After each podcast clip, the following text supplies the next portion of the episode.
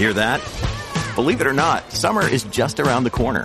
Luckily, Armor All, America's most trusted auto appearance brand, has what your car needs to get that perfect summer shine. Plus, now through May 31st, we'll give you $5 for every 20 you spend on Armor All products. That means car wash pods, protectant, tire shine, you name it. Find out how to get your $5 rebate at armorall.com. Armor All, less work, more clean. Terms apply.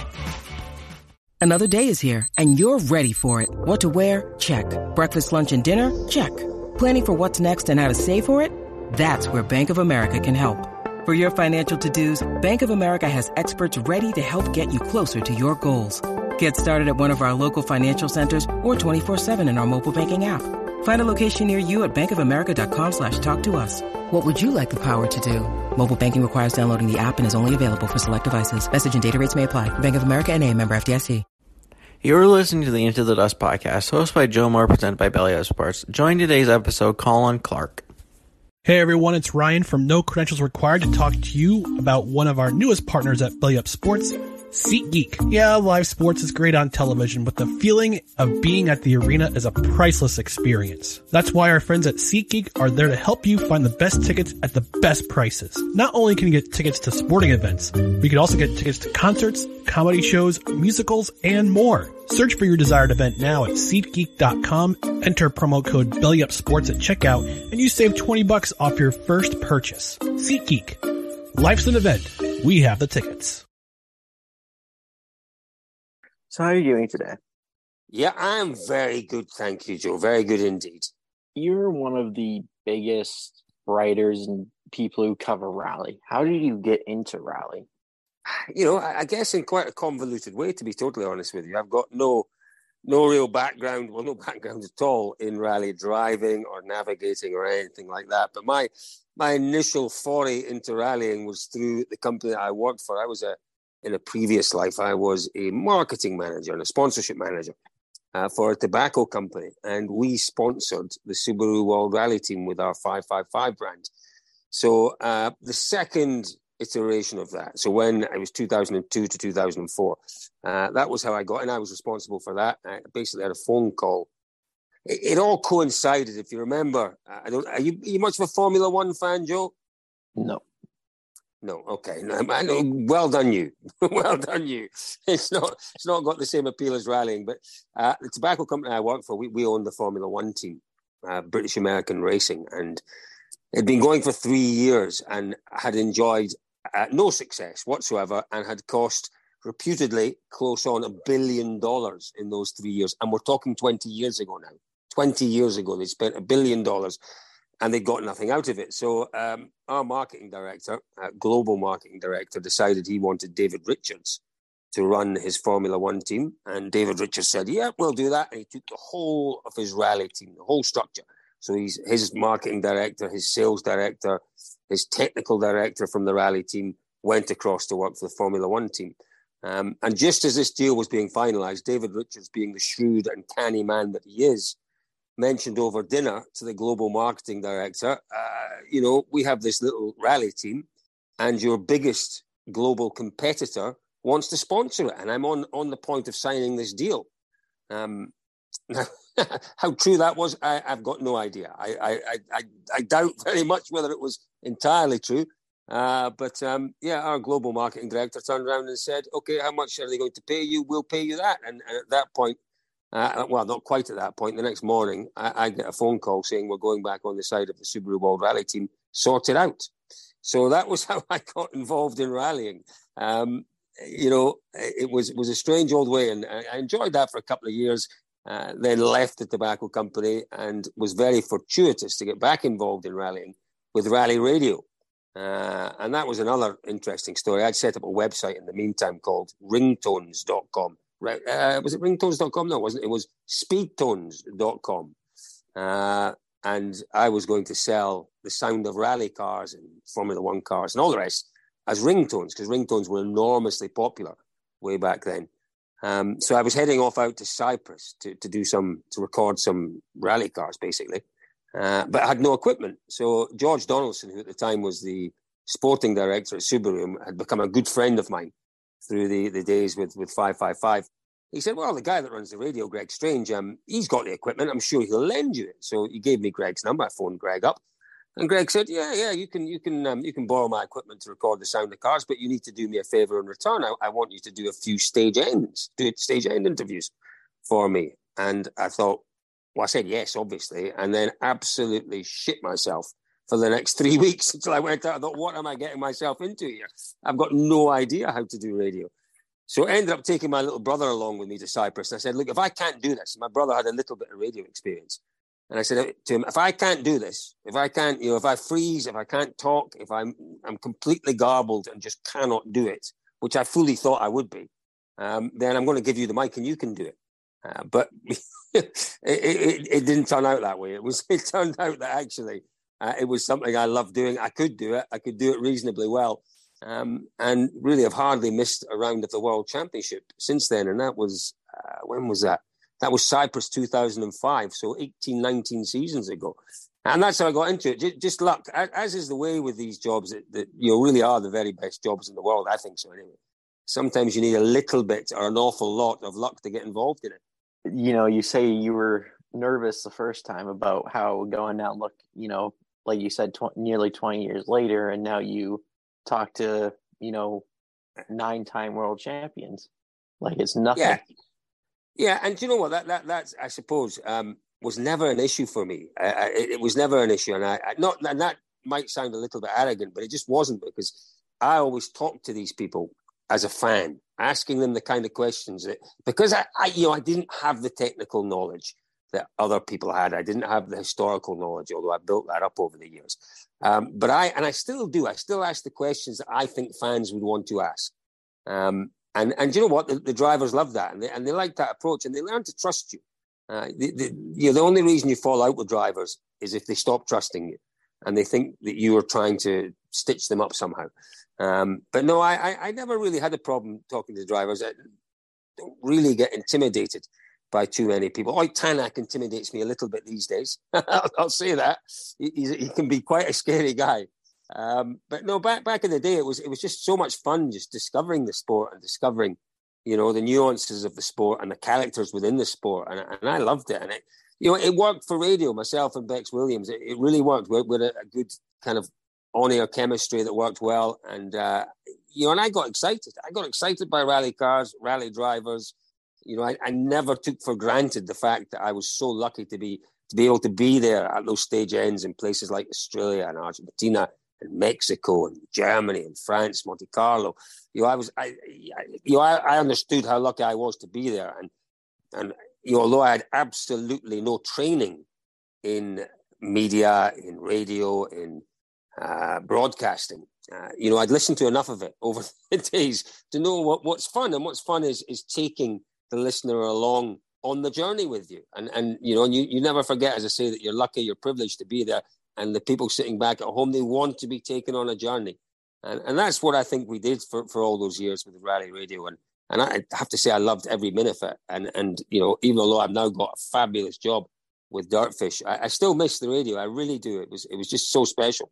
I guess the reason why I started this because I didn't have any background really into like podcasting and that sort of stuff when I started two, three years ago in doing hockey. And now that's kind of spitballed into this and me writing because what got me into writing was I was pressured into doing it by a company I used to work for because they needed writers. And I was like, I'll give it a shot. And then it just turned into, okay, I'm covering hockey now. And then I leave that company and go to another company. I was like, can I cover rally? Because I was really into, you know, Ken Block stuff. And I was like, can I cover rally? he was like, yeah, sure. And then pretty much that just turned into my job. And then I left that company to work for the company I work for now. Wow. Yeah, and, and you know what? It's it's quite often you know writing is is such a you know it's, it's a dying art. It really is. Um, but writing that, that engages people is just so so fulfilling to read.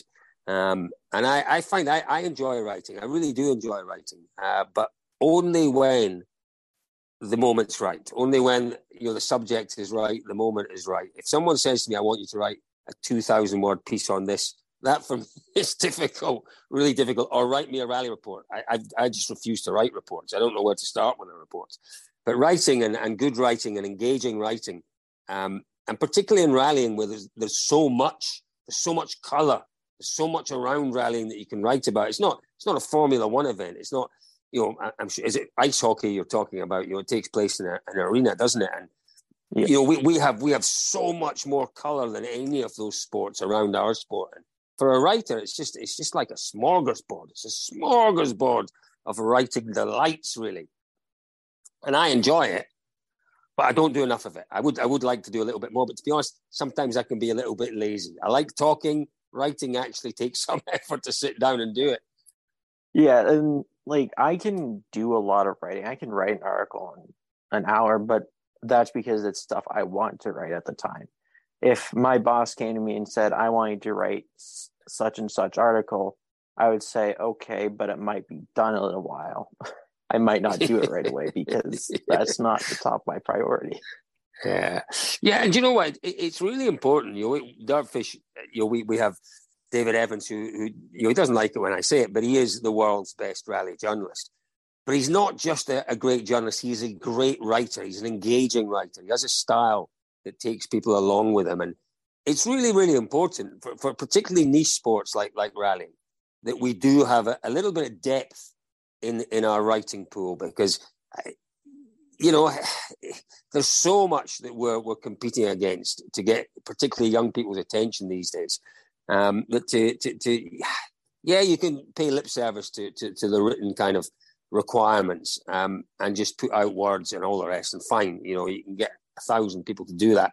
But to, to, to be able to write in a way that actually draws people in and gives them a real sense of being there and a sense of going on the journey with the writer, that's a real skill. That is a real skill and really, really important in this day and age where everything is saturated. You know, the, the the digital media market saturated, the, all the markets, you know, in terms of the trying to get the attention of young people these days is difficult, and you, have got to be able to do it through every medium. And for me, writing is is uh, not a dying art, um, but one that's perhaps undervalued these days. Uh, and I wish it wasn't, but it is, unfortunately. And, and, that's a lot of the reason why I started, and that's a lot of the reason why I enjoy Rally and I don't know why a younger audience doesn't because it's never the same. You could go to mm. the same rally a year after year with all the exact same stages. The same driver won't win two years in a row, likely, unless you're Kalle Rovanperä, which makes it look like it's nothing, but you know. Yeah, we, we, we are very lucky in that regard. And, and and as you say, it is a little perplexing, but you know, it's rallying is, is, is a sport that has all the assets to make it a sport for the modern day. You know, in terms of what, what young people require out of a sport, young people require out of characters, out of venues and all that, you know, locations. It's got everything. It's an old sport. It's a traditional sport. It's a sport that maybe hasn't adapted enough over the years. We we haven't taken on board the changes in the way that, that particularly younger people consume their media, the types of media that they want we we do have to look at it. We have to look at it going forward, and we have to we have to make our sport kind of future proof by by adapting, and we haven't adapted much. Um, because as you say, you know, it, it is perplexing. It is perplexing that youngsters aren't getting into the sport in the way they should, but it's complicated. It takes place over two or three days. Kids want quick results. They want quick action. They want quick news. And that doesn't mean you can't have a two or three day event. It just means within that two or three day event, you have to be able to tell the story in short chunks that kids actually want to, or young people want to buy into. And we've, we, we have abjectly failed to do that in rallying over the past 20 or 30 years. When Max Mosley left the FIA, and how long ago was that now? 15 years ago, he basically said rallying is a sport that is absolutely fit for the digital era. It is the best sport we've got within the FIA's suite of sports and you know it is, it is set to explode with the digital possibilities. And we've gone nowhere. We've gone nowhere in 15 years, uh, and it's a real shame because we do need to address the issue of, of a, an aging audience. We need to address the issue of youngsters not understanding the sport, which which we don't help ourselves with. We, we really do complicate it and overcomplicate it at times. Um, And we need to address all those things. Otherwise, we're in for a rough ride over the next 10 or 15 years. And, uh, you know, it's, it's, it's difficult enough you at the other end of the, the conundrum, which is getting more cars and more manufacturers in. That's difficult. Uh, but they won't come, the two. It's a bit like the chicken and egg. They won't come unless there is a discernible product that appeals to their market. And right now, and it's got to be a relevant product. Right now, they've got options. They've got options at Dakar, and that is why you see the likes of Audi, uh, Dacia have just announced with with uh, Nasser Al Attiyah that they're going to uh, Dakar. Ford are going to Dakar with M Sport. Toyota are heavily committed to Dakar.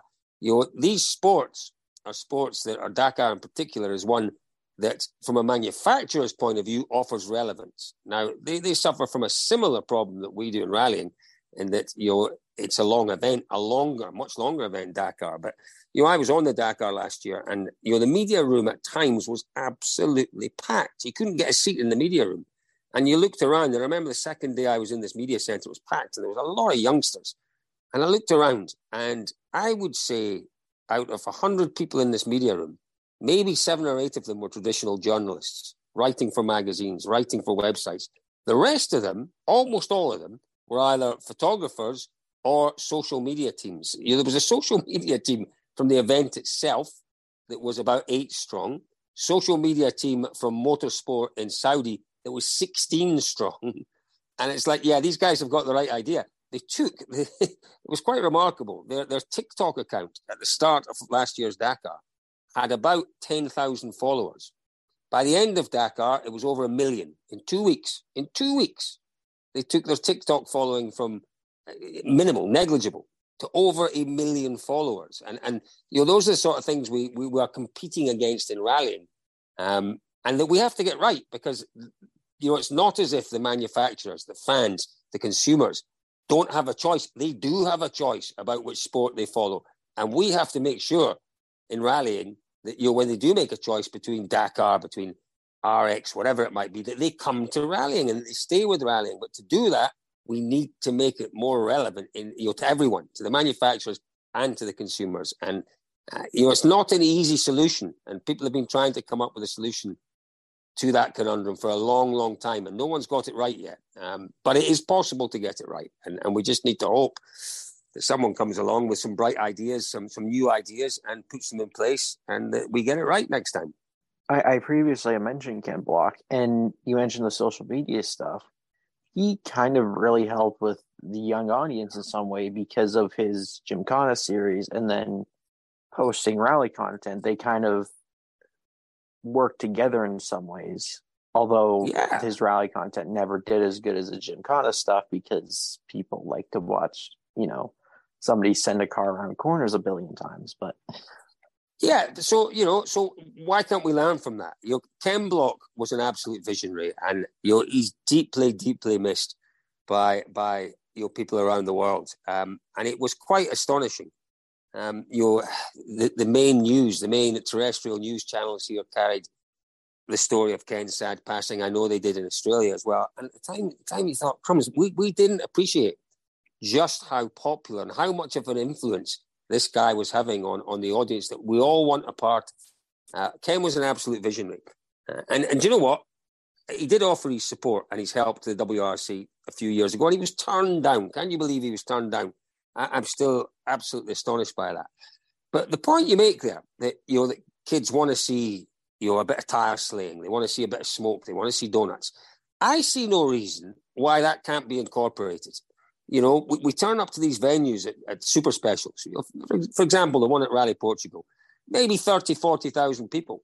And the cars turn up and they do one lap of the super special or two laps, whatever it is, and then they disappear off. They disappear off back to service, 50 kilometers, 60 kilometers away in Porto.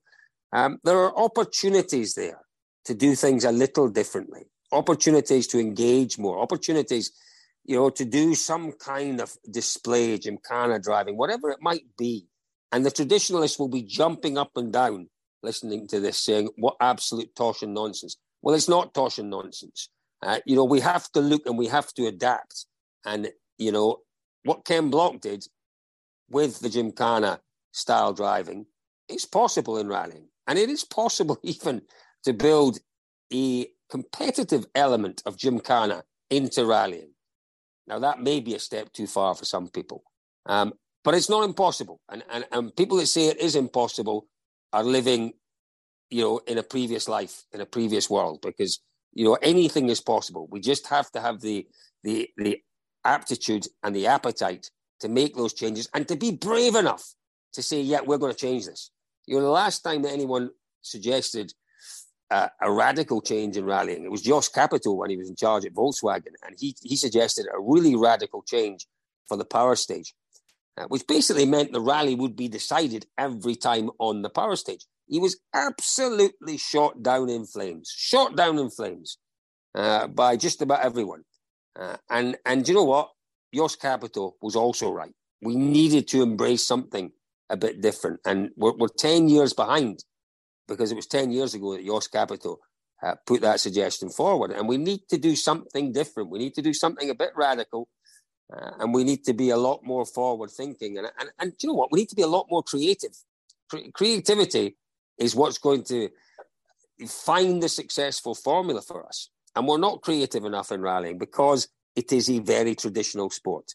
Uh, but you know, but I'm I'm not. I might, I might be sounding a little bit negative about it all, but I'm not. I'm very very hopeful for the future because there are some brilliant people around rallying who think very similarly to me, uh, and and and and it's it, it is it is enlightening to listen to some of these people, and you know th- th- there is there is there is hope for the future because we do have, as I mentioned earlier, more assets than just about any other form of motorsport, more sellable assets. It's just how we package those sellable assets and put them in front of young people and say, this is the sport for you. And that requires a visionary, that requires creativity. And that person yet is yet to step forward, but they will step forward. I'm sure of that. Um, and we'll see something different, I think, in, in the next five or, well, fingers crossed, not 10 years, but in the next five years or so. And it's funny you mentioned Rally Portugal as for the Gymkhana stuff and such, because of the penalty that Oliver Solberg received for doing a donut there, it, which to me was kind of in, in a polite way dumb um, for him to receive a penalty for doing that. Well, I, I'm torn on that because as the rules stand, what he did was illegal, as they stand. You know, and the minute he did it, I thought, "You silly boy, you know, you're going to get a penalty for that." Uh, but it was the right thing to do. you know, you know, those people are there. He put on a little bit, and it was a very, very little bit of a show for them. Um, but he knew he knew he was doing something he shouldn't be doing at the time. But uh, my point in rallying is, if you don't agree with the rules, then there's no point in waiting until you've broken those rules to make efforts to change them. You know, you have to look at the rules and say, actually, this one's a bit silly. And before you break that rule, go and get it changed. Don't you know, because you, you don't have a lot of credibility. You know, after you've broken the rules, going, oh well, these are silly rules anyway, aren't they? Well, they might be silly, but they're the rules. Um, so no, I, I, I was torn on the Oliver Solberg thing. I, I really felt for the young lad. I thought the p- punishment was harsh. They could easily have given him a 10 second penalty that wouldn't have affected the result. Um, they could have given him a fine, which he could have paid quite easily. And, and that's happened in the past, you know, that drivers, we, we, I can't remember, I think it was Ogier last year at Spain or somewhere, um, did some donuts and he was fined for doing the donuts. And uh, you know, it, but again, that, that's for me. It's, it is a bit of an example of us shooting ourselves in the foot. It's the kind of behaviour that, in the right controlled environment, should be encouraged. Should be encouraged, you know, because that's what the fans want to see. So, yeah, it, it was a very interesting one in Portugal. Yeah, and it, it was a moment that got fans interested, and and that's why I Oliver Solberg is one of my favorite drivers in the WRC, and I want to see him succeed, is because he knows how to connect with fans really well, which makes him different than some other drivers. And he knows what the fans want because he's a younger person himself. So he knows what he would want to see. For the most part, that's what fans want to see.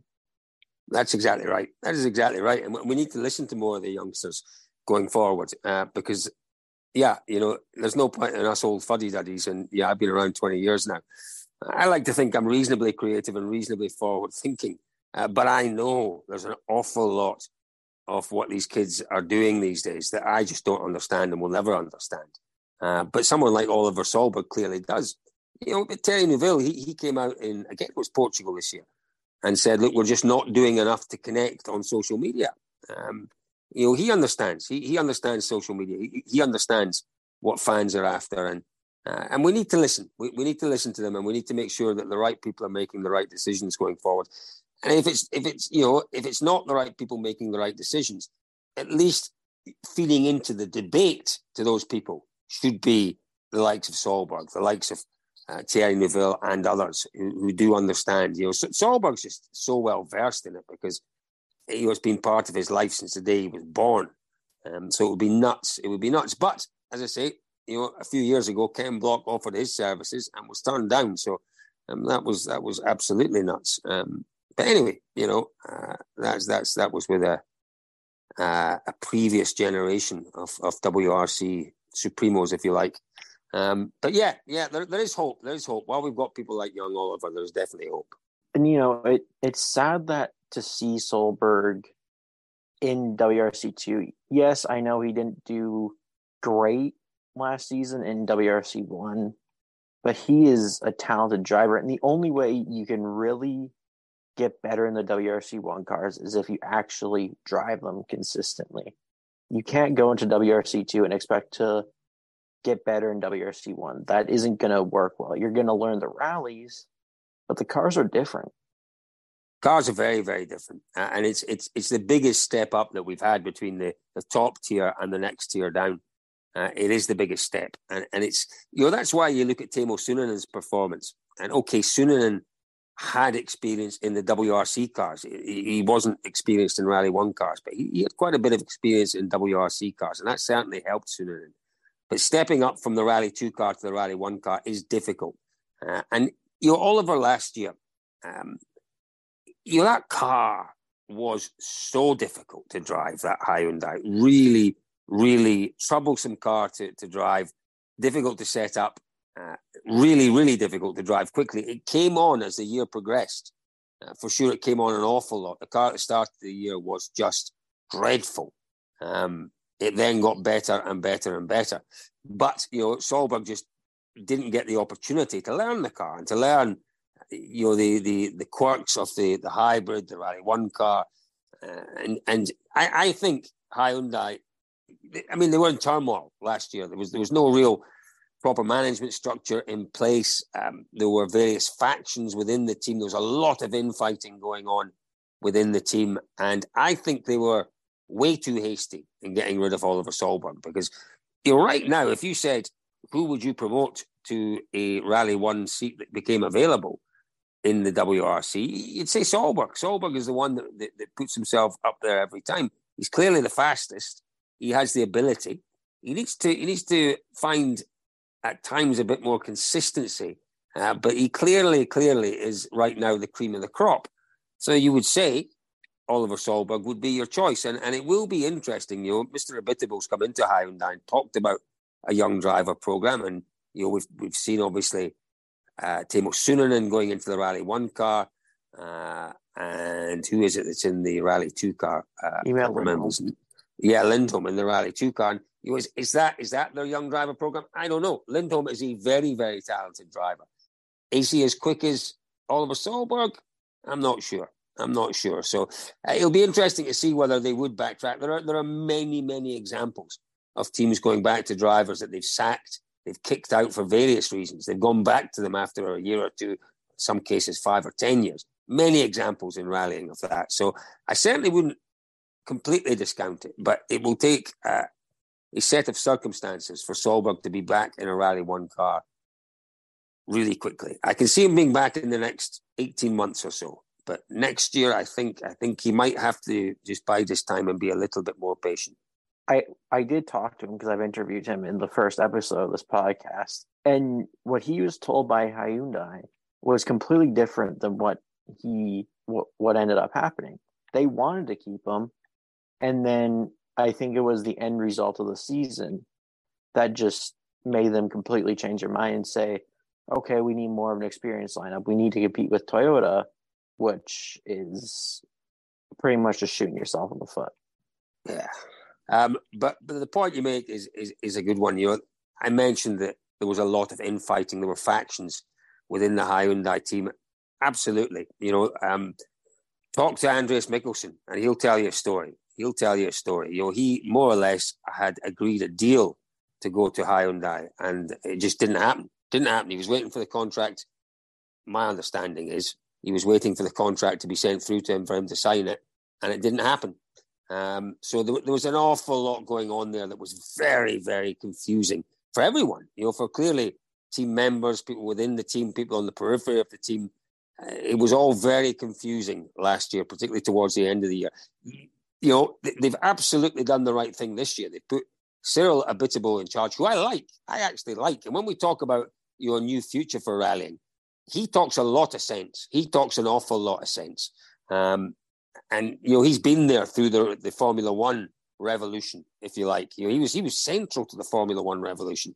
But he talks a lot of sense Abiteboul, and, and Hyundai are making strides forward under him. So you know, I, I, that that situation last year was bizarre. It was bizarre to watch it all happening from the outside, um, and it was very, very, uh, you know, it was very destructive um, for particular drivers and people within the team. And as I say, I think Abiteboul came in, realised that, and he he seems to be pulling it all together, which is really encouraging. But yeah, I'm I'm liking the look of that man. I wasn't sure about him for the first few rallies of the year, but I do like the look of him now, and he, he does talk a lot of interesting stuff. Some of it is is is really really interesting. Some of it makes you scratch your head, uh, and some of it you think that's inspired, uh, and that's quite a good combination for for me.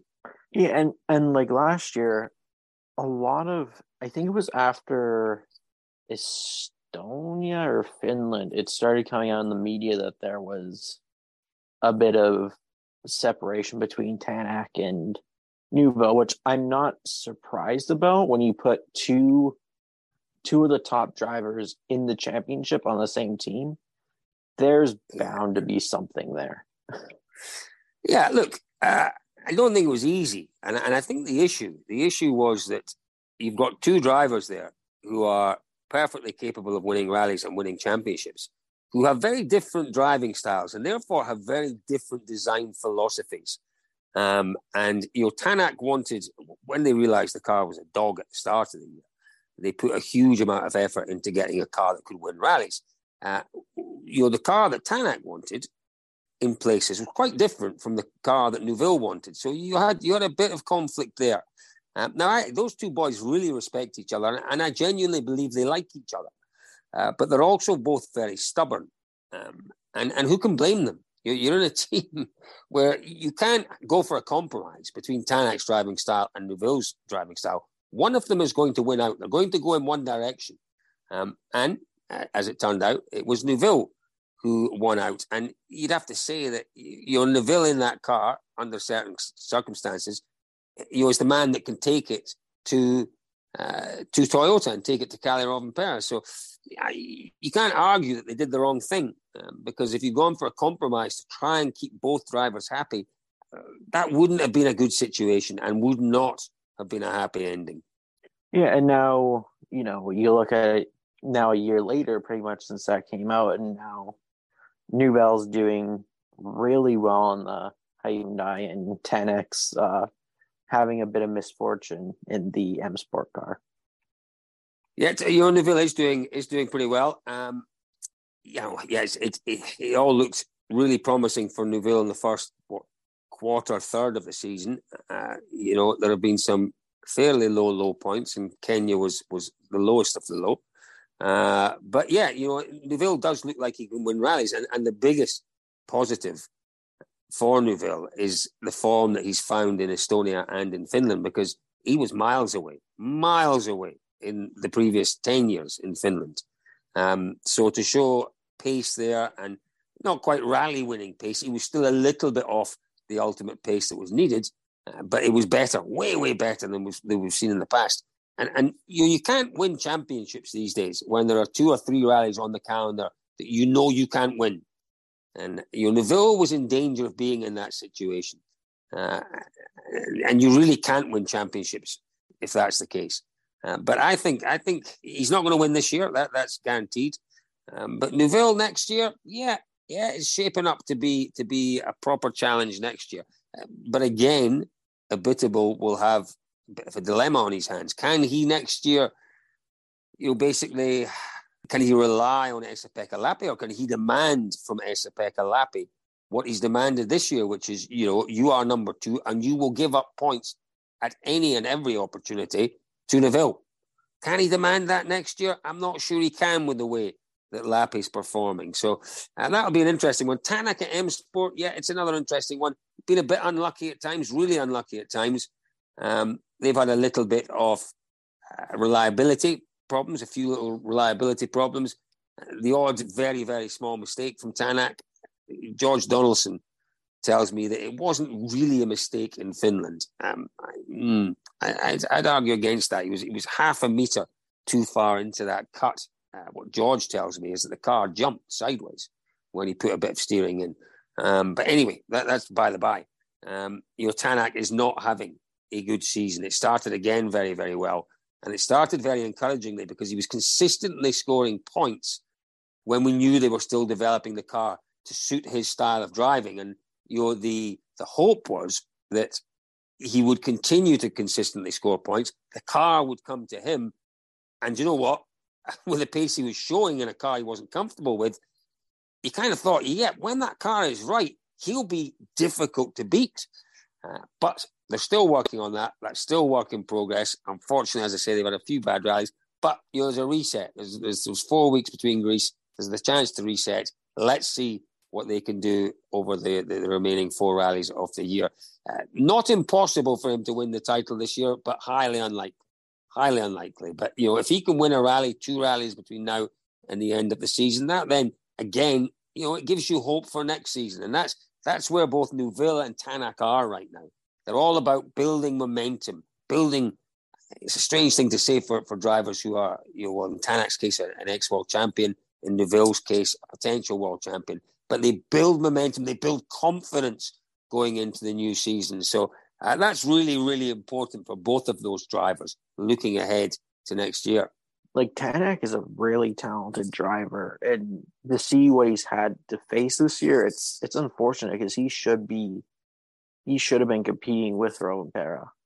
Uh, there's no question. You know, Tänak's drive in that Hyundai in Finland last year was probably the greatest drive that I've seen. 20 years, as I say, I've been following rallying, and, you know, uh, there aren't many others, or there aren't any others that I can think of that were better than that drive. It was just remarkable skill, remarkable bravery. Uh, you know, everything about Tänak's drive in Finland last year was extraordinary. Uh, and it showed you the real Tänak. It showed you what he's capable of. And, and he hasn't lost any of that bravery, ability, skill, determination, focus. None of that is gone. It's just things aren't just quite going his way. So it's not all coming together. Um, and, and when it does come together, he will be a force once again. And, uh, you know, fingers crossed that will be with M Sport um, because I, I, do think the two of them can work remarkably well together. So uh, fingers crossed because you know what we need. We, we talked about the need to sell rallying. Your rallying became, uh, you know, in terms of the competitive element, you'd argue a little bit monotonous in the Loeb dominating years in the noughties, and then you could argue when Ogier was dominating, it became a bit monotonous as well. Those two drivers, you dominated because of their brilliance. So we can't really complain about that. Um, but, you know, there's no question that a championship with two or three variables in terms of who can win is more entertaining, more exciting, more engaging than a championship where you know who is going to win at the start of the year. For too many years, we knew it was going to be Loeb. For too many years after that, we knew it was going to be Ogier. So we do need we need Neuville to go out of this year feeling confident about his prospects for 24, and we absolutely need Ott Tänak to be doing the same thing. Um, you know, Tänak is way way too good a driver not to win the title again. Uh, but you know that all comes down to M Sport's ability to compete against Toyota, and for Neuville, Hyundai's ability to compete against Toyota, and that is always going to be a big question with Kalle Rovanperä just doing what he does, and frighteningly getting better every rally, getting that little bit better. He's a heck of a boy. Yeah, and and, and it was it was kind of nice to see him. And I, I don't like saying this about drivers, but it was kind of nice to see him in a way crash out of Rally Finland because a it confirmed to us that he is still human, and Mm. b it it re it made the championship race go longer because if he would have won Finland, the championship probably would have been over in Greece. Yeah, quite possibly. Quite possibly it could have been over in Greece if he'd won. Um, yeah, never nice. Never to see. Never nice to see a driver crashing. Never nice to see a driver, co-driver, getting injured. Uh, but, but, yeah, you know, uh, it did show that he can make mistakes, and it was very odd from our point of view.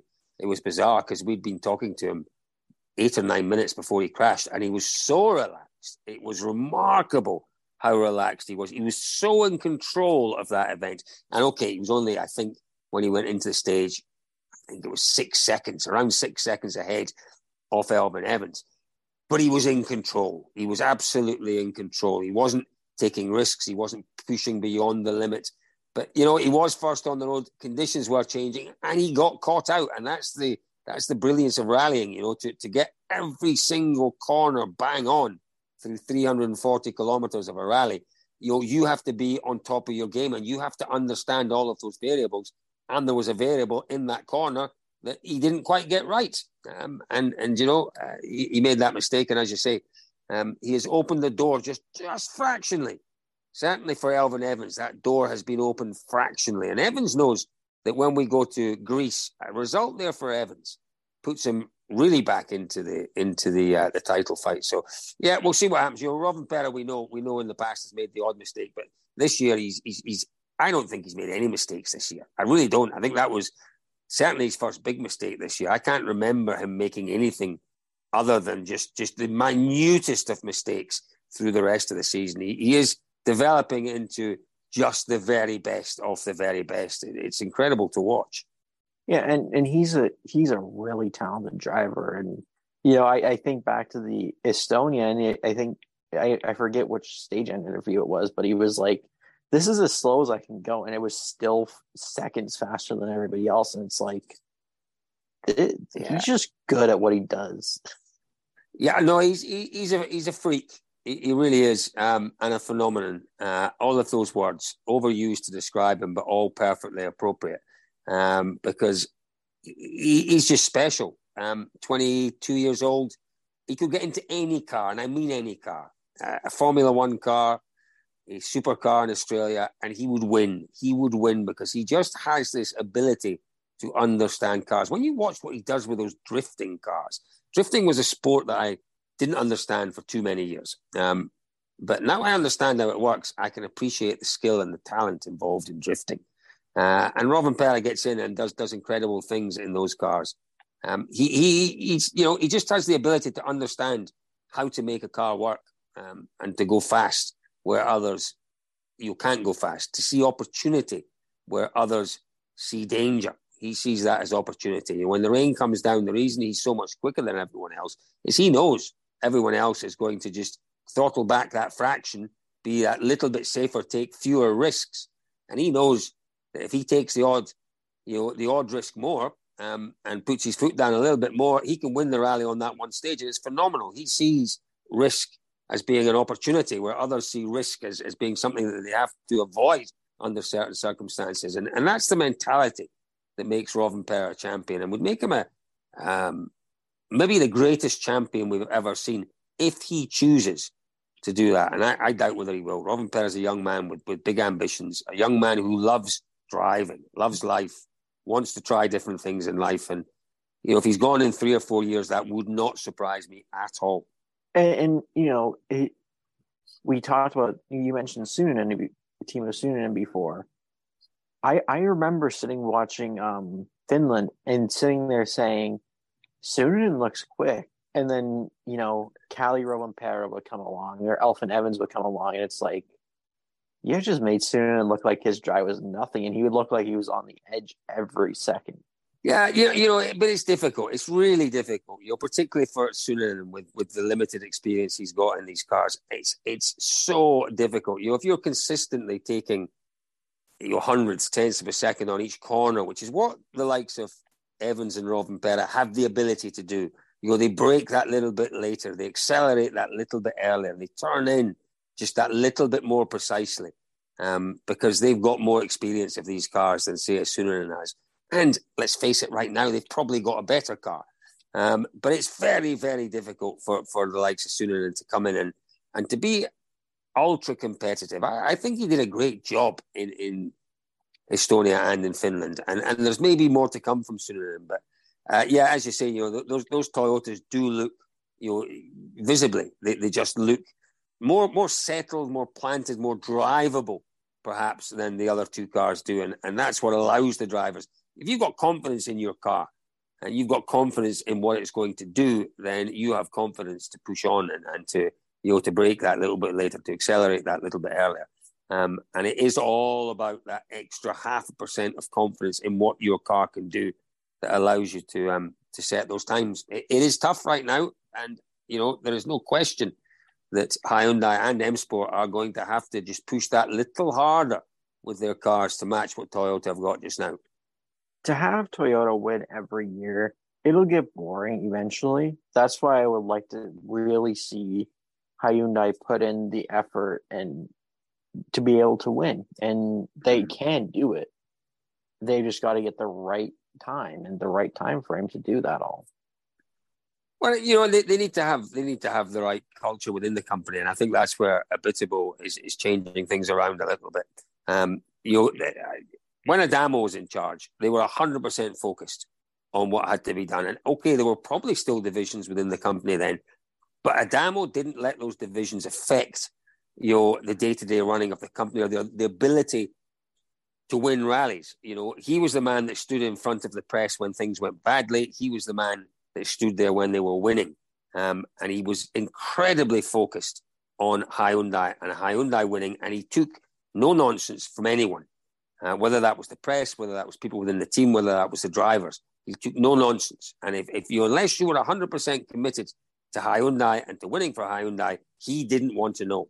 Uh, now, that's what was lacking after he left. And as I say, there were factions who saw opportunities for themselves within that company, uh, and it got all very messy last year.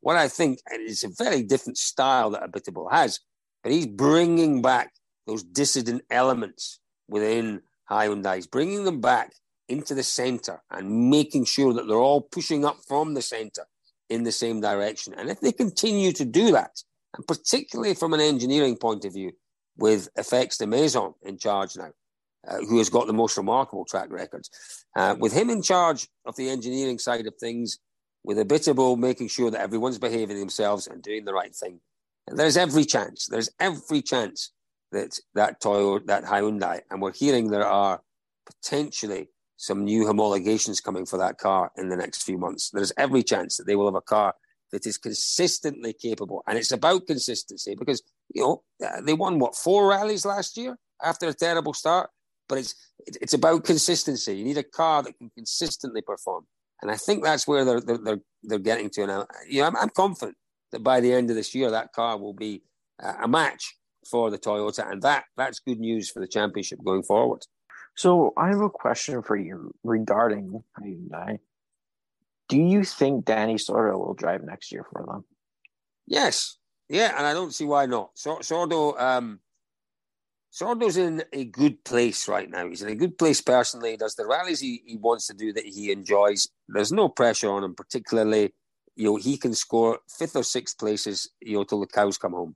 Um, now, he's not scoring fifth or sixth places. He's quite regularly scoring podiums. Uh, so, yeah, you know, Sordo is, is the ultimate team player and he's the ultimate third driver for me. Uh, and I, you know, he will, Abiteboul has said that he will be part of the team next year. He didn't quite commit to saying that Sordo would drive for the team next year.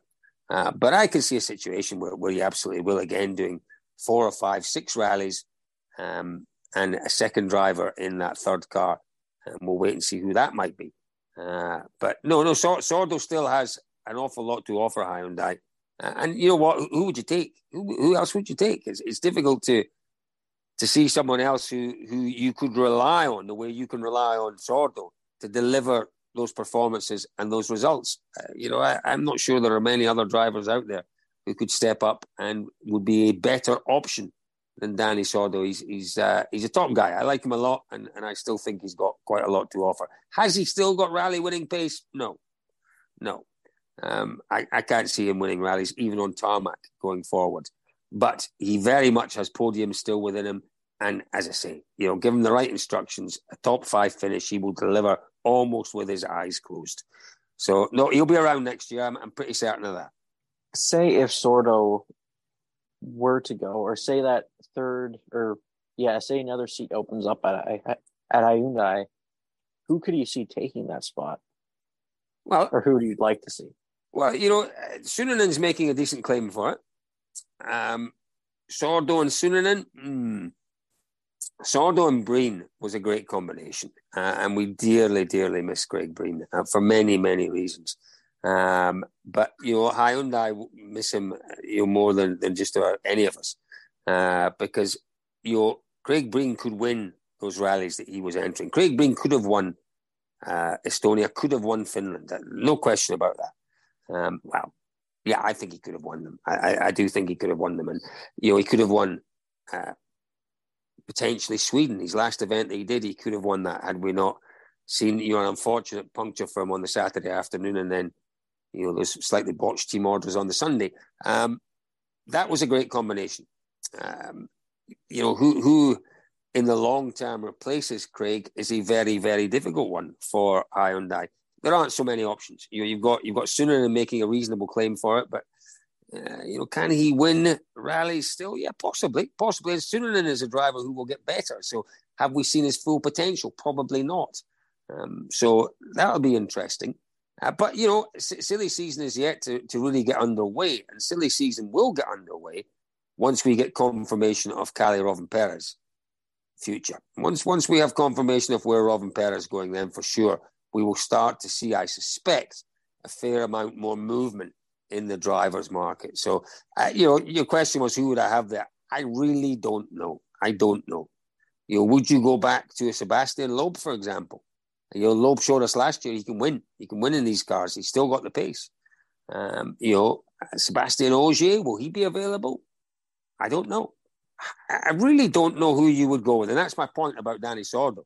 Um, you know, we're struggling to find another name that could fill that part time seat. So your Sordo is, is for me pretty much penciled in already um, as one of those part time drivers. And then we struggle to say who would be the best of the rest, who deserves. You know, for me, Oliver Solberg would be one that I would be looking at, but I'm not sure how Hyundai are ready to, to accept yet they made a mistake with Oliver Solberg. Uh, I think it's too early for them to accept that. Uh, so, you know, maybe Solberg won't be there, but he should be considered. He absolutely should be considered. You know, um, the others, it's difficult. It's really, really difficult to work out who should be there. Uh, and I'm quite looking forward to seeing what does happen over the next month or two, because it is going to get very interesting. That is for sure. And and you mentioned Kalle Rovanperä's future. Do you think there's a significant chance of him actually leaving Toyota next year? Yes. No. no, no, I don't think so. I, I don't think. I, listen, I don't know. You, you, never know. You never. I was absolutely astonished when Ott Tänak left Toyota. So you never know. Um, but the Toyota company or the Toyota TGR WRC that Tänak left was a very different company with a very different culture from the one that Kalle Rovanperä finds himself leading. Uh, you know, it, was difficult for Tänak within Toyota, and and there are stories that will come out and will be told eventually about that whole situation there. Um, but it's not the same for Rovanperä. Rovanperä is loving it. He's comfortable. He's winning rallies. He's winning titles. He's drifting in Toyotas. I, but at the end of the day, at the end of the day, you know, Hyundai are desperate to win. Uh, you know, and if it comes down to a, a battle of the biggest pockets, then Kalle Rovanperä is going to become a very, very, very wealthy young man because, you know, if it comes down to a bidding war, who knows how far that can go. Uh, but, but, you know, do we expect him to leave Toyota? No. Will we be surprised if he left Toyota? Probably not either. So, so, so I don't know. Uh, yeah, you know, I, I expect him to stay, but who knows? Who knows what's going to happen? As I say, it will come down to a number of things, not just a bidding war. Uh, you know, he will. He wants to win. He clearly wants your know assurances that he's in a car that can win. So he he'll be assured a very good salary from Toyota. and he will be assured a very, very good car from Toyota. And Hyundai offer him a better package, car wise and money wise? We'll see. We'll see. I think over the next three or four weeks, we will find out. Out of all the drivers who are currently in WRC1 cars, who could you actually see being moved to another team?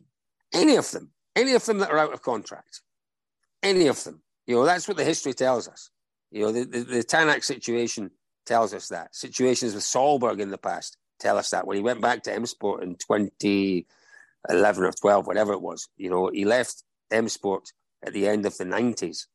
Uh, was it the end of the 90s? Yeah, I think it was the early 2000s under a real cloud. Um, and you never have guessed he was going to go back, but he did. He went back to M Sport. Anything can happen. Absolutely anything can happen. But but I don't think we're going to see too many surprises. I really don't. But uh, there is the potential for one or two relatively big surprises. Um, but I don't I don't expect to see too many. That's for sure. We just don't have enough teams. We don't have enough seats. you know, um, there aren't too many options for our contracted drivers. Yeah, and that that's the unfortunate part with the WRC right now. There isn't much of a place to move. And if you go out of luck with a team and there's bad blood between you guys, that just loses another option for you. Yeah, exactly that. Exactly that. You know, you can't burn too many bridges because you know you haven't got that many bridges that safely get you across the river in rallying. Um, so yeah, no, no, it, it's it's an interesting situation, and we'll see what happens. Uh, the, you know, there's clearly questions about the likes of Loeb. Uh, there's questions potentially, I guess, about Tänak. And then you might you might say there's questions, and there, there obviously will be questions about Ogier. What does he want to do?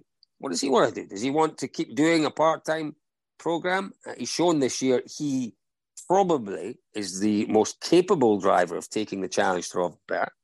You know, does he want a full time season? I don't know. I really, really don't know. But as I say, I think all these questions will be answered. You know, Elfyn Evans, his contract's up. I can't see him going anywhere. I really can't because Elfyn Evans, um, much as he has had well publicized struggles in getting to grips with that car, is you know he may be struggling, you know, for wins and for championship challenges, but he's not struggling for points. He's not struggling for podiums. Um, he's had two wins this year.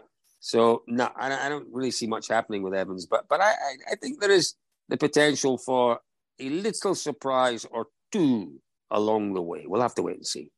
There was a a report by Dirtfish the other day. I think it was two days ago that the 2024 calendar will be revealed within the next month.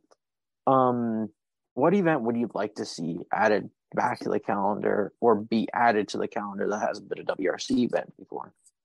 Yeah, well, the two obvious ones that were mentioned in that article that have been potentially put back to 25, you know, Dirtfish is a an American company. You know, we're a rally school based out of Seattle. We're a media company based out of, well, Snoqualmie, just outside Seattle. Um, and we would love to see uh, a round of the WRC coming back to the States. And it's not far off. And what, what's really encouraging is that They've got a really good team together. And I noticed on social media just, I think, yesterday, uh, they're still planning on training days for WRC marshals and personnel, timekeepers, that kind of thing. Uh, same weekend as Greece, there's a, a, training day, I think, down in Chattanooga, I think it was that I saw. So, you know, there's still very much a desire and in some ways a need, an absolute need for the WRC to come back to the States. Uh, you know, the success of Formula One in the States over recent years shows that done properly, you know, the market in the States is just astronomical. Uh, so we need to be in the States for, for you know, the manufacturer interest, uh, because of the size of the car market, because of the size of the potential audience that we could get in the States. And I would love to see them back. And I'm, you know, obviously disappointed that it doesn't look as if it's going to be on next year's calendar, but I'm encouraged by the fact that they're still pushing towards that. And it's a difficult thing to take, you know, a country that's been out in the WRC for so long and, and to, um, you know, to come up with all that's needed to put on a round of the WRC. It's it's financially it's a big ask in terms of you're organizing it logistically. It's a huge ask, and you need to put all of those pieces in place before you can realistically run a successful round of the WRC in the states And what's encouraging is that all of those elements are beginning to come together. And we're closer now to getting a round of the WRC back in the States than we have been in the last 20, 25 years since we last had a round. So, so I'm encouraged by that. The other country I would love to see is Saudi Arabia. And I know that's maybe slightly controversial, but, you know, I've spent a bit of time in Saudi Arabia in the past. And, you know, from what I can see, uh, and, and you know, I'll, I'll happily discuss this point with anyone that wants to discuss it. You know, I can see sport having a real influence, positive influence on what's going on in Saudi Arabia. Uh, and I don't think we should be scared of going to Saudi Arabia um, because, you know, for me, it's the young people within that country who are crying out to see our sport, to see, you know, the world's greatest golfers, the world's greatest footballers, the world's greatest motorsport exponents on there. So they're crying out for it. And it gives them something uh, really positive to to build their hopes on. Uh, and I've seen it. I've seen the change. You know, I first went to that country nine or ten years ago, uh, and when I went back for the Dakar this year, I was really pleasantly surprised by uh, you know the steps forward. And I know there are still massive issues uh, within that country, but but it's going the right way. And the young people are the people that will demand change, will force change, will effect change, and and we need to encourage them. And sport encourages them, and I'm I'm really encouraged by the fact that it does look as if again, you know, the WRC is heading back to the Middle East because we need to be in the Middle East somewhere. Jordan was a great rally, uh, and and it was a shame that we lost Jordan, but we need to be heading back to the Middle East. Um, and you know, a, partner like the Saudi Arabian Motorsport Federation would would I think be quite positive for our sport with, the American event, I struggled to see it being run in 2025 for the sole reason of it is pretty much a brand new event that has never been run before. So I think there'll be questions from the WRC if it can handle an event. Yeah, you know, I, I can understand those questions, uh, but you know you have to have processes. You have to go through processes before before you can run a wrc event. And i am absolutely certain that those processes are already in place and are already the, the, the wheels are already turning.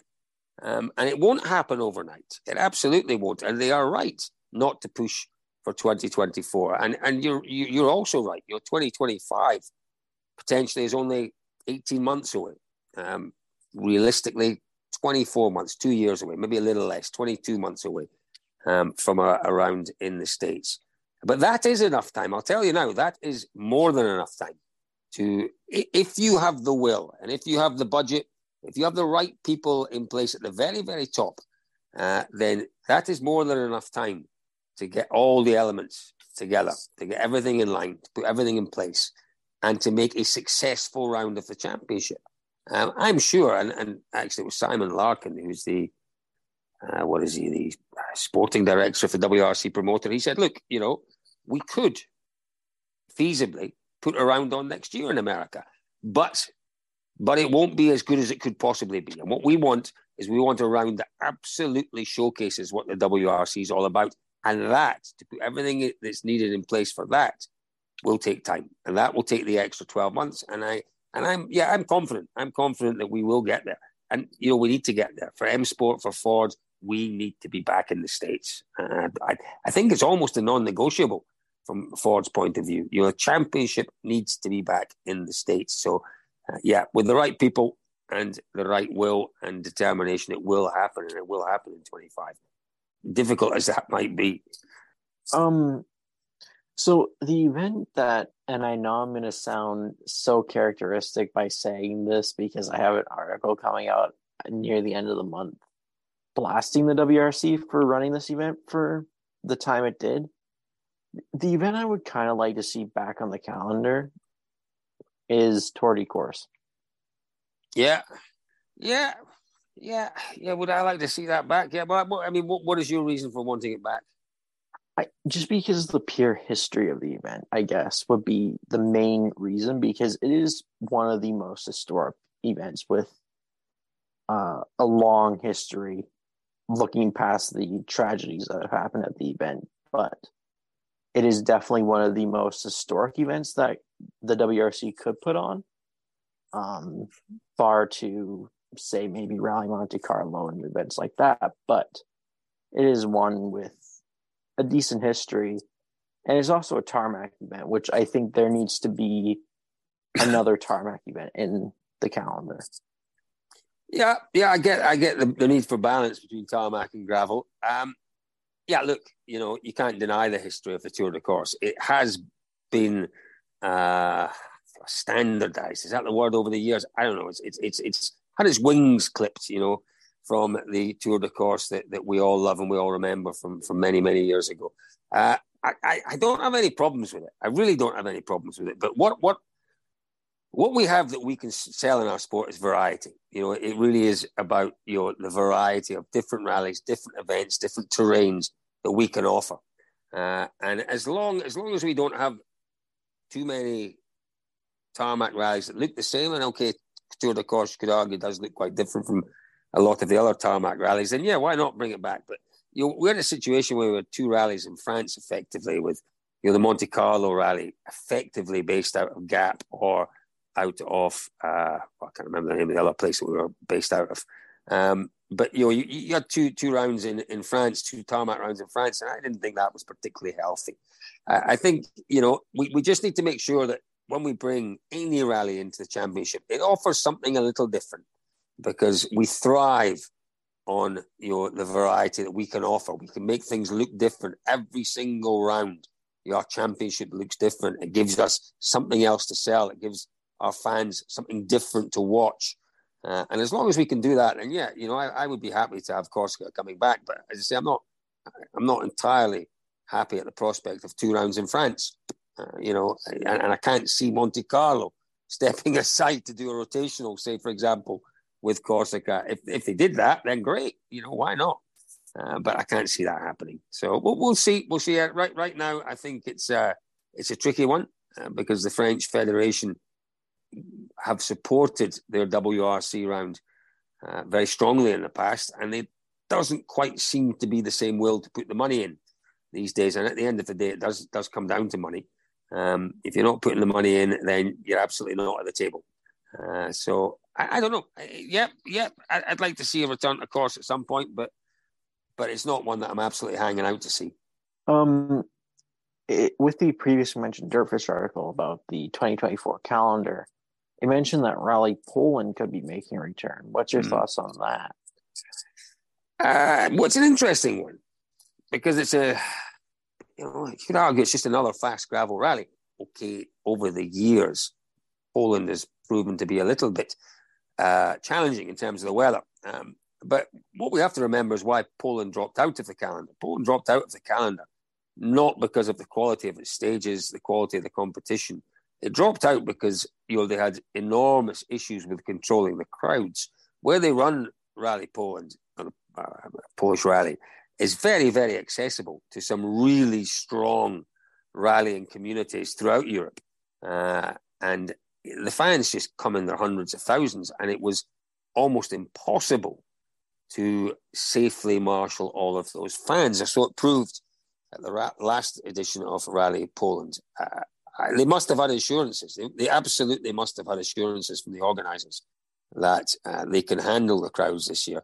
Um, it's an interesting one for me because, as I say, we're, we're, going to Latvia, we're going to Finland, obviously, and we're going to Poland. That's three similar events. Now, I've just come off the back of saying that rallying is all about diversity. It's all about, um, you know, variety. Uh, and, and we have three events you could argue are potentially very, very similar there. Um, and I would I would be looking to avoid that. But at the end of the day, it's also a commercial decision, and I get this hundred percent, and I'm I'm never going to argue against that. You know, uh, you have to take the money. You have to take the money if they can deliver the right sporting elements, if they can deliver the safety elements, if they can deliver um, you know the logistical elements, and all the rest that goes into making a round of the championship successful, championship successful, and if they can pay a big wad of cash then yep, I, I, I, have no issues with that. You know, the promoter needs to make money to invest in our sports. Uh, but but the balance in the calendar is critical to the success. And that's a balance between snow, ice, gravel, tarmac, and it's a balance between the type of rallies. And for me, three rallies very much in the same sort of geography with a very, very similar sort of style, a very similar appeal. For me, that's not a precedent I would like to be setting or seeing set. You know, I can understand it happening for a year or two um, while things like America are sorted, potentially Saudi is sorted. Fine. You know, you need to bring rallies in, to bring rallies that, you know, the other thing, if rallies are paying to be on the calendar, generally they're also paying to promote themselves. They're paying to to improve the spectacle of their event. So they're they're investing. They're invested and they are investing in their own events, and that's great for the championship. Um, but as I say, I just think that we need to be a little bit cautious about getting too many similar events there. So, if Poland weren't to come to the calendar, which event could you logically see being added instead?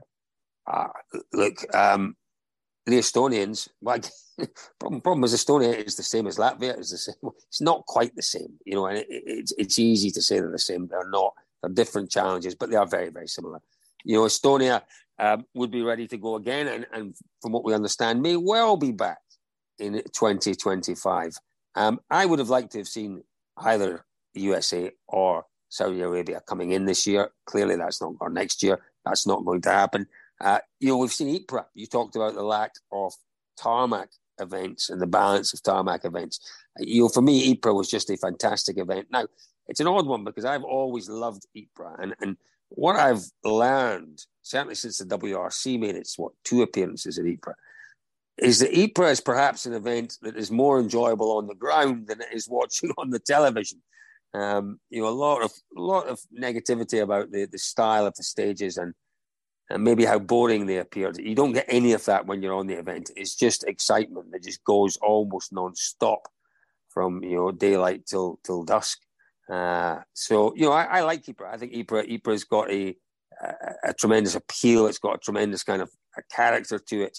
I, I wouldn't mind seeing Ypres coming back. I also am desperate to see GB coming back. Um, if you talk about rallies with history and heritage, then Rally GB has all of that. So I'd like to see GB coming back, but I do also want us to be going into new markets, and I, I think it's really, really important. You know, we went back to Africa, to Kenya for Safari, and it's been a huge success.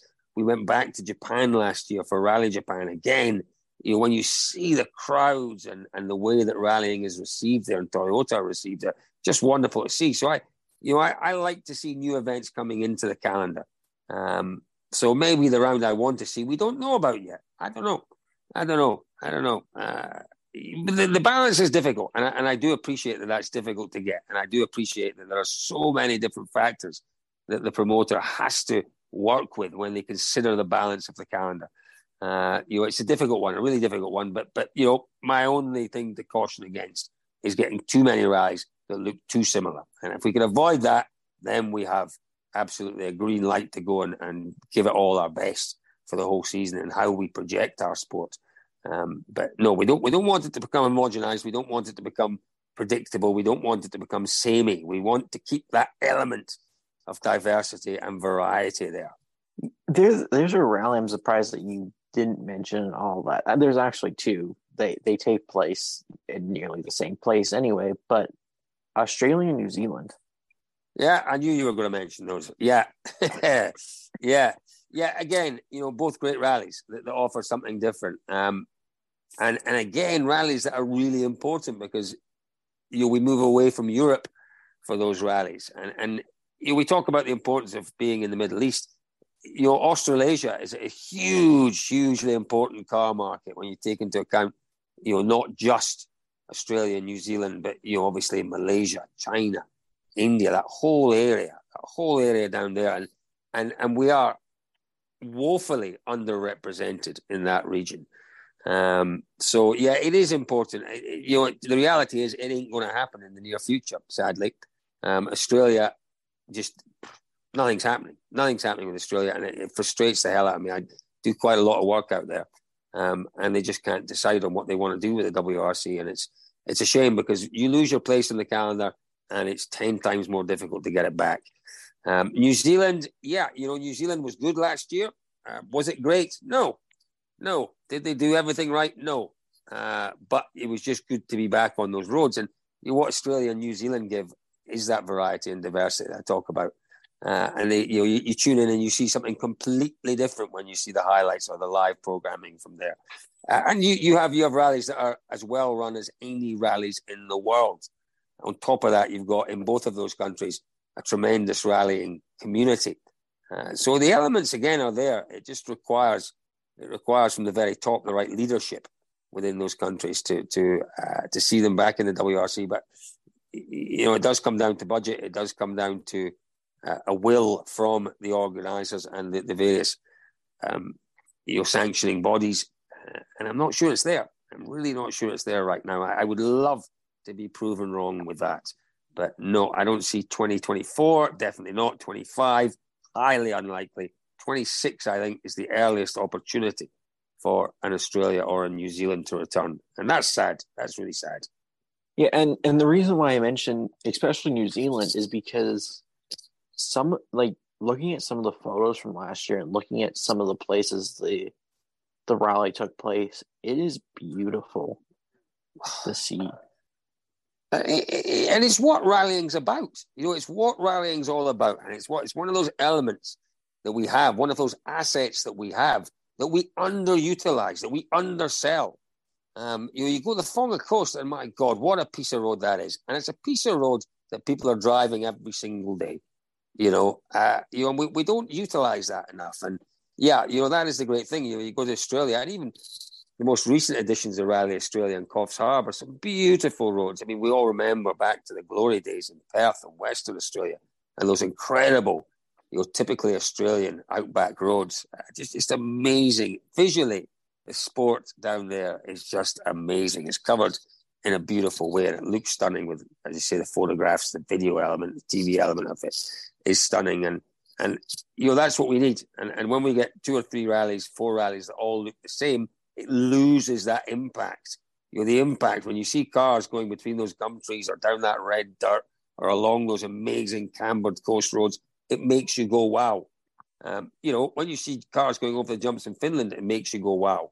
Um, but when you see two or three rallies and the third one, you're kind of going, but this looks very similar to the last one and similar to the one before that. And it loses that wow element. Uh, I think it's always important that we look to keep the variety there. And, and, Australia and New Zealand always offered that. And fingers crossed at some point in the future, they'll, they'll offer it again. And, and that's what I mentioned with the more tarmac rally because you look at from pretty much, I think it's pretty much like after Croatia, it's all gravel until uh, I'm trying to think of the event this year. Japan. Japan, Japan or no, oh, Central European, Central. Central European rally. Yeah, the one I'm forgetting about. That that'll be interesting. Um, yeah, yeah, you know, it is a long, a long gap, isn't it, between tarmac rallies? Um, we have two out of the next four being tarmac. Um, but yeah, you know, uh, gravel rallying is is uh, you, you, you get people on both sides. You know, those, those, that will say that you know they prefer watching tarmac rallying, those that prefer watching gravel rallying. I prefer, I, I like watching both. Um, but if I had to choose, I would always choose gravel rallying. I just love a car you know, going sideways, throwing up the dust, throwing up um, the rocks. Uh, you know, plenty of opposite lock. I love it. I love watching cars on gravel, um, and you know, and, and, that's that's where the sport was born, really, on gravel. Uh, but we do have to have the right balance, and, and it has been quite a long wait since the last tarmac rally. But uh, but we'll see. We'll see what happens in the in the two of the remaining four, uh, and we'll see what happens with next year's calendar. Uh, but it doesn't look as if they're going to add any more tarmac rallies in next year unless GB gets its act together. Who knows? That might be the surprise because that will be tarmac if, if, if it does happen, which will be a bit strange, but you know, but it will be tarmac. So no, I can't I can't see us um, changing that balance too much next year, uh, but it's something that they may be looking at for for, for coming years. So I seen your uh, message on WhatsApp that you have to go soon. Do you have time for two more um, questions? I do. I do have time. Yeah, I'm very sorry about that, uh, but my kids are waiting to be fed. Um, and will very shortly be shouting at me. Kids need food. What? Yeah, yeah. They can go and raid the fridge. They can eat ice cream. anyway, yeah, time for a couple more. Um, so I've been wanting to ask this because I think I know the answer. Who who has been your favorite person to interview uh, that you interviewed? Well, I, you know what, Craig, Craig Breen, Craig Breen, without any question. Um, he, he was just a joy. He was just a joy, and he was he was uh, he was just so honest and and you, he had the ability to come out with things which were just astonishing. Just at the drop of a hat, he could come up with your phrases. He could come up with analogies. He could come up with stories that were you're worthy of poetry at times. Um, it, it, was just incredible. He was he was just a delight and a joy, and, and you never you never spoke to Craig Breen without a smile on your face. Every time you talk to Craig, you had a smile on your face. Uh, and, and, and I miss him, and I, I, miss him really, really, really desperately. And the sport misses him.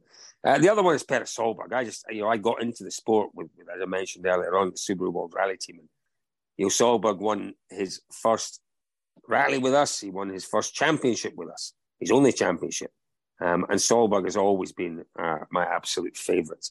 Um, but no, you know, in terms of my my my, my um, you know, the, the, best fun it was definitely Craig, and, and I don't think we'll see it again because Craig was really, really special, really special with his talent, with his, um, just with his his love of the sport, his his his goodness. He was just a good guy, but a good, bright, intelligent, witty, charming man, and and and he was he was a joy. He was a joy, and and as I say, I, I never don't remember ever talking to him without a smile on my face, or I never certainly ended an interview with anything other than a smile. Uh, so yeah, no, Craig Breen is definitely the one. Uh, and then my second question was, what is you? You've heard probably numerous of stories that are interesting. What which one of your favorites? oh, that's that's a heck, heck of a thing to throw at me at this point in the interview. Um, favorite stories? No, I can't tell you because it's not an after dark program. But you know, the stories, the stories that, that I've heard from the, the, good old days, from the 80s and 90s, are just astonishing, uh, really astonishing. But you know how drivers, um, you know, they weren't the athletes, shall we say, that they are these days. They weren't as committed to to being athletes as, as our drivers are these days. Uh, but no, you know, I, I, don't know. The best story, um, I don't know. I don't know. I, I, that's a really difficult one. Really difficult one because there've been so many. You know, the, the best, one of the best moments for me was outside the town hall in Haguenau in France, Rally France. Sébastien Loeb, I think it was his sixth win in the championship, sixth championship win. It was the first time we'd been to that part, the Alsace region, uh, and he won the championship on the super special right outside his town hall because Haguenau was, was his local town. Um, and it was emotional. It was a crowd of 20, 25,000 people outside the town hall. Uh, and it was really emotional. It was just one of those great radio moments where you just felt as if you were conveying something very special. And, it reminded me of a great line from probably one of the best commentators the world has ever seen, Murray Walker. And Murray Walker was asked about his job as, as a Formula One commentator and what made it so great. And he said, Look, there is nothing better in my job than standing at the shoulder of sporting giants and proclaiming their greatness to the world. And I felt a little bit of that standing, doing the radio coverage, trying to convey this incredible champion winning his sixth title, a man that was, was that had ice running through his veins. At, at that point, had tears streaming down his face, um, and an adoring, wild crowd of 25,000 uh, Alsatians um, just cheering him on. It was, it was remarkable. It was a remarkable, remarkable 10 or 15 minutes of radio and, and, and one of my, my best moments, one of my best memories. Um, but, but in terms of stories, uh, for another day, maybe at some point when I've left the sport, I'll tell you some of the stories I was told or I have been told. Uh, they are they are quite remarkable. Thank you for listening to the Into the Dust podcast, hosted by Joe Moore, presented by Belly Up Sports.